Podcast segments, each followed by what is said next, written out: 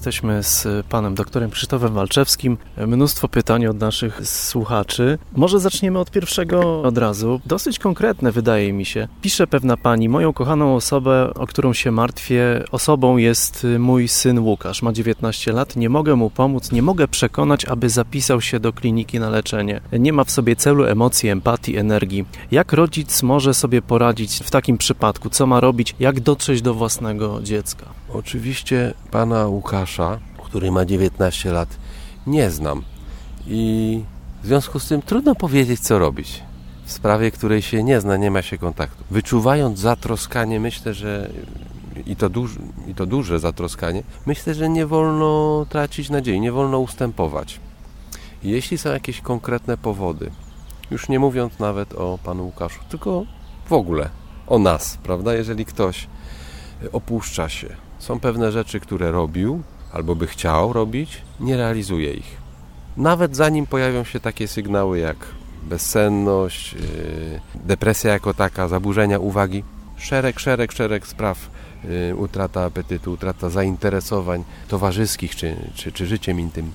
Zanim wszystko to się pojawi, to taki pewien rodzaj rozchwiania czy zagubienia się. Jeśli widzimy to u najbliższej osoby, powinniśmy reagować, prawda? Słuchaj, co jest?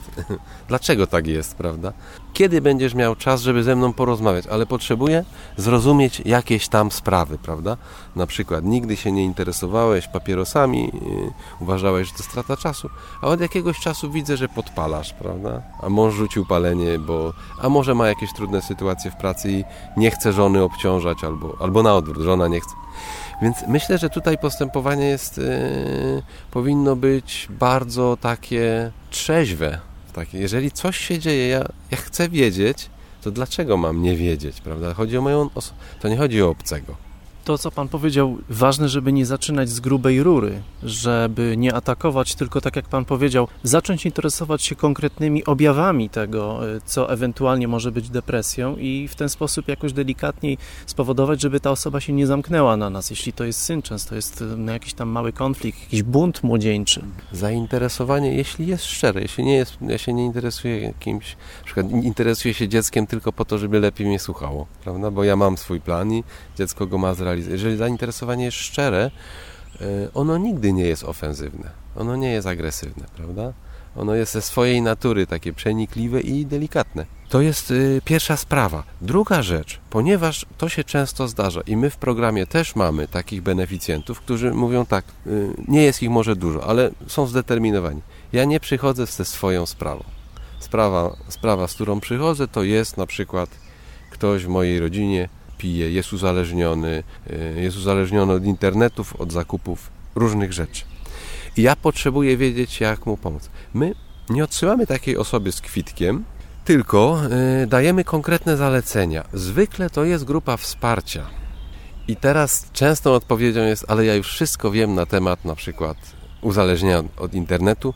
Byłem, byłem w internecie, pościągałam sobie, mam to, na, mam to na plikach, ja już wszystko wiem kochani, zatroskani opiekunowie osób zagrożonych depresją, to nie, to nie jest wszystko. Tutaj jest bardzo ważne takie uczenie się od kogoś, kto to zna, rozumie i jakoś to rozwiązał. Tutaj bez, y, przykład osobisty, który jest w grupie wsparcia, tego się nie da nigdzie przeczytać.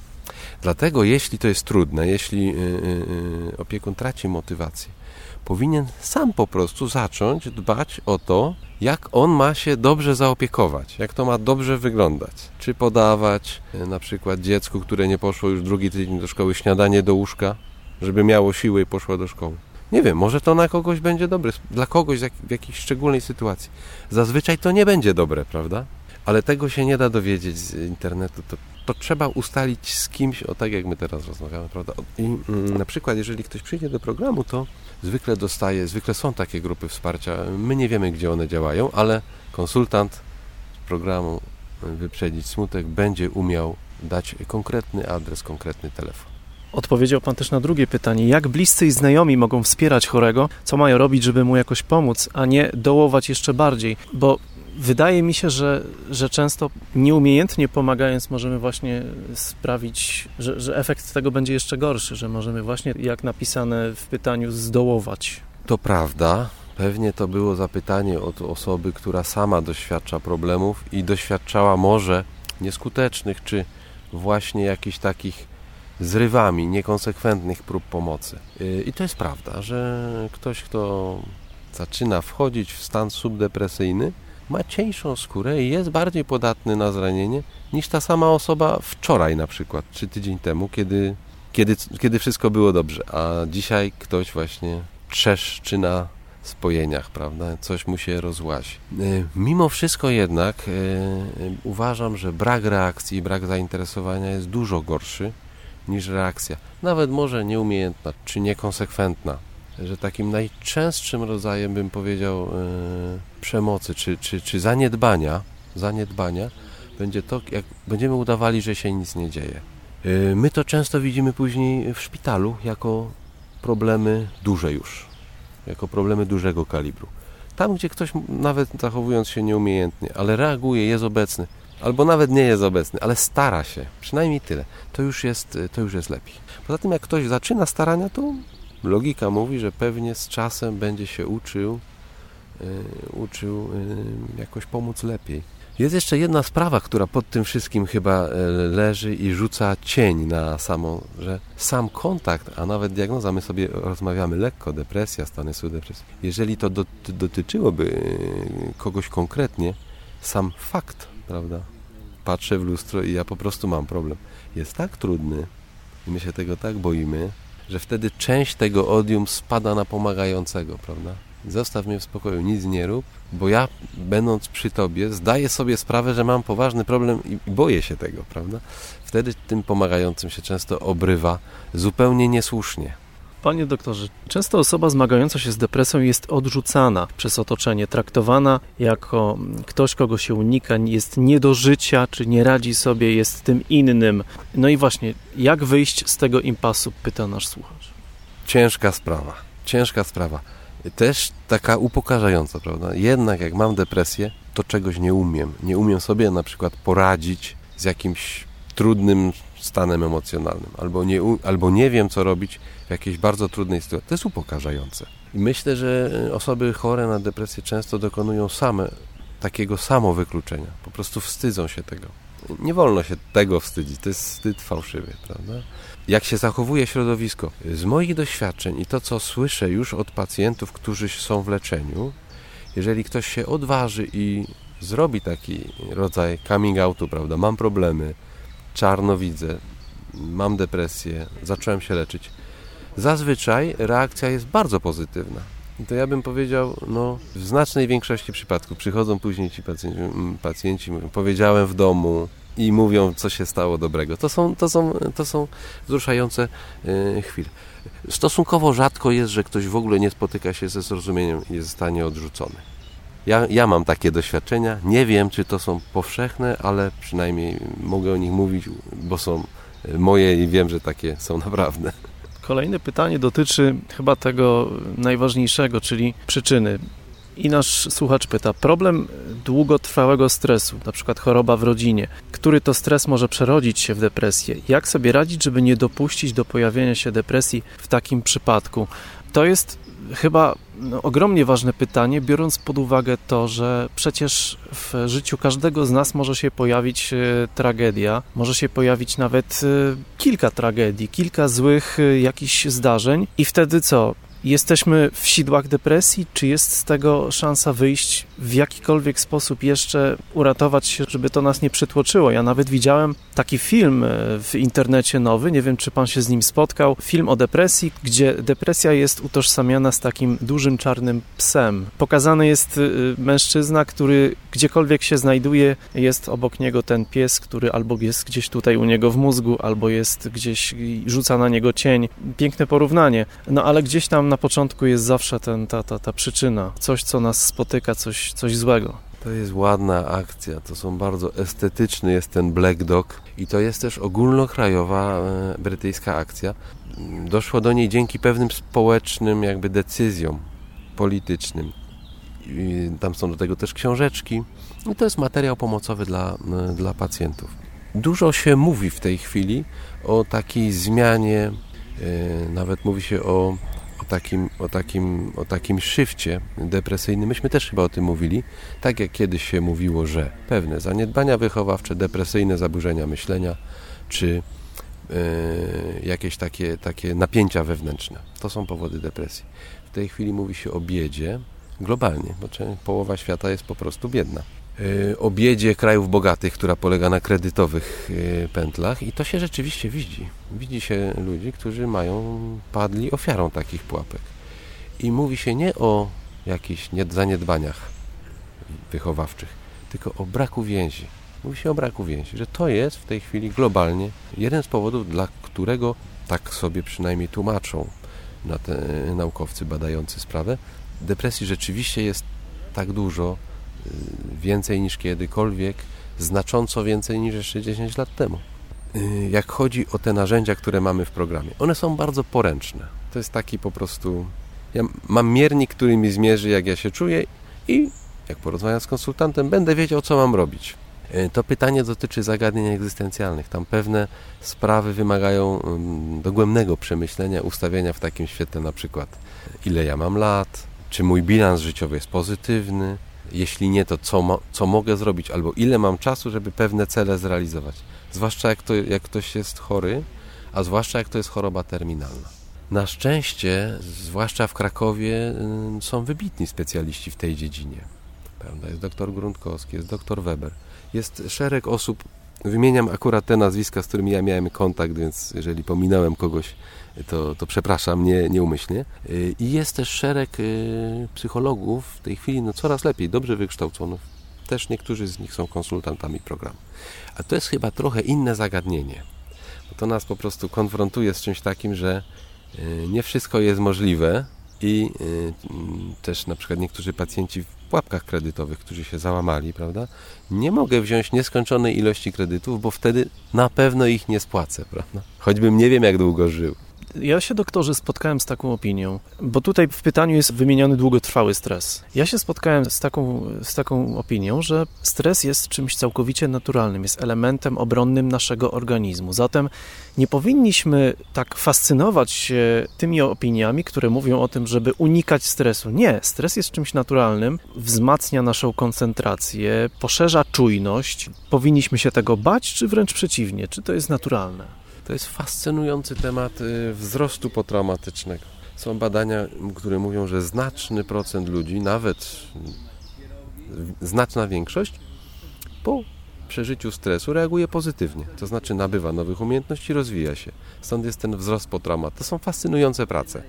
Zresztą teraz one powstają yy, yy, dzięki doświadczeniom weteranów z wojny, którzy wracają z misji, żołnierze mają różne, różne traumy, różne stresy bardzo duże, ekstremalne, ale wielu z nich doświadcza wzrostu potraumatycznego. Więc to nie są tylko teorie psychologiczne, tylko to są pewne badania, że tak powiem, na wojennych doświadczeniach oparte. Y, I rzeczywiście tak jest. Drugą sprawą jest, ile my mamy y, prężności w sobie, żeby ten stres pokonywać, i odporności. To są takie pojęcia, które my bardzo często dyskutujemy i na nich program edukacyjny wyprzedzić smutek jest oparty. To są rzeczy indywidualne dla każdego, ta odporność, o której Pan mówi. Tak, i też można ją zwiększać, e, prężności można się uczyć. Stąd jest to, to przynajmniej w co, w co, ja wierzę i na czym program się oparł, e, e, że wiedza może działać antydepresyjnie. Kolejne pytanie już osoby, która no, doświadczona. 15 lat temu chorowałam na depresję i w ciągu trzech miesięcy mało nie umarłam od leków, a depresja się nasiliła. Tak mnie leczyła pani doktor w przychodni psychiatrycznej. Moja matka zawiozła mnie prywatnie do lekarza, który postawił mnie na nogi i jednym lekiem Remeron do dziś jestem zdrowa i wiem, jak, jak zadbać, aby choroba nie wróciła. Bardzo ważne jest wsparcie rodziny i najbliższych. No właśnie, często to są przypadki, że tak źle są diagnozy stawiane i tak źle jest leczenie prowadzone? Trudno powiedzieć, jakby ta depresja ciężka, tak wygląda z opisu, przebiegała bez yy, leczenia dużymi dawkami leków, wieloma e, lekami czasami. W ciężkich depresjach yy, takie są też standardy. Więc y, tu bym był ostrożny, y, a zwłaszcza bym nie oceniał leczenia, bo y, to jest tak jak ktoś ma na przykład ciężką psychozę potem mówi, że nienawidzi oddziału zamkniętego, bo on z nim był zamknięty. A to jest, dla mnie to jest tylko pół prawdy. To drugie pół jest takie, takie, że on był więźniem koszmaru swojej psychozy. I gdyby nie ten oddział, nie, nie wiadomo w ogóle, co by. Czy by ta osoba z ciężką psychozą nawet to przeżyła, prawda? Więc natomiast wspomnienia później jest, jest odnośnie, są związane nie z tym, co się działo w głowie, a z taką aurą miejsca, które się wysyca przeszłymi jakimiś ciężkimi przeżyciami. Więc jeżeli to była ciężka depresja, ja przypuszczam, że, że, że bez leków mogłoby to e, po prostu gorzej przebiegać. Natomiast częsta sytuacja jest taka, że na początku leczenia, kiedy leki są stosowane mm, duże i ciężkie, później można zastosować lepsze, czy, czy lżejsze, czy w mniejszych, w mniejszych ilościach. Pani Elżbieta pyta, moim zdaniem depresja ma związek z nietolerancją pokarmową. Są ciekawe badania na ten temat. Było nawet duże badanie, takie łączone norwesko-australijskie z udziałem y, sporej grupy osób, gdzie wyszła taka zależność. Że dieta rzeczywiście modyfikuje przebieg depresji. Korzystna dieta modyfikuje w dobrym kierunku. Być może, ale to by trzeba było dalej badać, że są takie diety, które po prostu mają w sobie coś E, profilaktycznego. Przeczytałem o tym, że wskazał Pan na wypadki drogowe, które mogą mieć związek z osobami chorymi na depresję. Czy rzeczywiście jest aż tak źle, że, że nawet tutaj możemy wziąć pod uwagę to, że znaczna część, czy jakaś część tych osób to mogą być osoby chore na depresję, które są sprawcami wypadków drogowych? Nie znam takich danych z Polski, natomiast znam takie dane sprzed kilkunastu lat ze Skandynawii, gdzie zauważono, że w pewnych okresach y, doby y, dochodzi do, do wypadków, zwłaszcza kierowców no, jeżdżących na długich trasach. Y, więc czy to było związane tam z depresją? Trudno mi powiedzieć. No, na pewno z rytmem okołodobowym i ze zmęczeniem.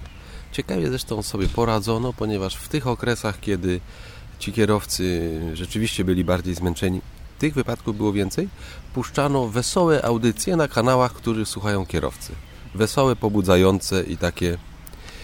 I to śmieszne może, ale yy, okazało się, że to przyniosło efekt w postaci spadku ilości yy, wypadków. Panie doktorze, dzielimy depresję na endogenną, reaktywną i maskowaną. Co oznaczają te terminy? Tych podziałów jest bardzo dużo. Uważało się kiedyś, że endogenna jest genetyczna, reaktywna jest związana z jakąś trudną sytuacją, czyli, nie, czyli mały jest udział organizmu jakby, a jest to rodzaj reakcji organizmu na właśnie na ten stres, o którym przed chwilą dyskutowaliśmy. A maskowane, y, czy w tej chwili mówi się o atypowych depresjach, to, to są depresje, które po prostu nie, w których nie przeżywa się obniżenia nastroju, czyli tej depresji właściwej, która jest w nazwie zaburzenia. To się bardzo zmieniło. W tej chwili na przykład jest dużo badań, które pokazują, że że e, genetyczna reakcja czy podłoże jest właściwie jest bardzo popularna, czyli taki jakiś kawałek tej, tego, co kiedyś mówili endogenny, to byłby na przykład w reaktywnych. Z kolei jest bardzo dużo badań, bardzo dużo badań, e, które pokazują, że, e, że w tych, co kiedyś uważano endogennych depresjach, to, co się dzieje wokół pacjenta i środowisko ma bardzo duży wpływ, czasem decydujący.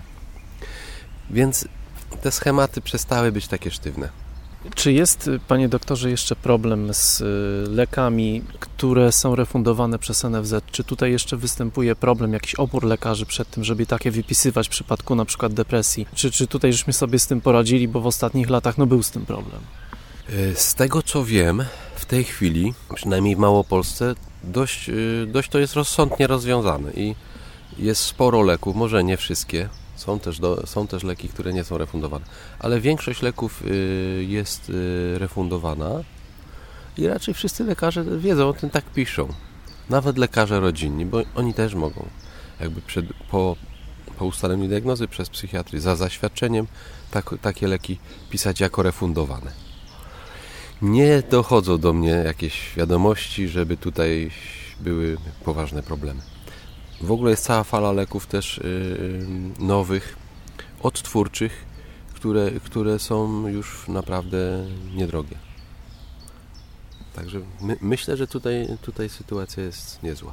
I można też sięgać po nie samemu? Czy, czy, czy są takie leki, po które można sięgać samemu bez konsultacji z lekarzem? Tego bym nie radził z dwóch powodów. Po pierwsze, że jak komuś się e, zepsuje auto, to raczej, chyba że ktoś jest wybitnym mechanikiem, ale raczej po samodzielnej naprawie jednak sprawdzi u mechanika, czy, czy nawet waso. Jest zresztą taki obowiązek, prawda? A druga sprawa to jest to, od czego zaczęliśmy. Nie jest dobrze, jak ktoś słabszy, jakoś ugryziony przez, tą, przez depresję, jest sam. Jest potrzebny ktoś, kto nawet yy, tą diagnozę jakąś straszną, rzeczywiście chyba masz depresję, idź do lekarza, potwierdzi. Częściej to będzie tak, wiesz co, nie wygląda mi, że masz depresję. Po prostu masz pewien problem, to zastanówmy się, jak go rozwiązać. I my właśnie potrzebujemy kogoś do tego. W programie profilakty- edukacyjno-profilaktycznym to będzie wyszkolony konsultant programu Wyprzedzić Smutek, na przykład. Bardzo dziękuję Panie Doktorze za poświęcony czas. Dziękuję również za zainteresowanie i za zaangażowanie w sprawę. Bardzo dziękuję.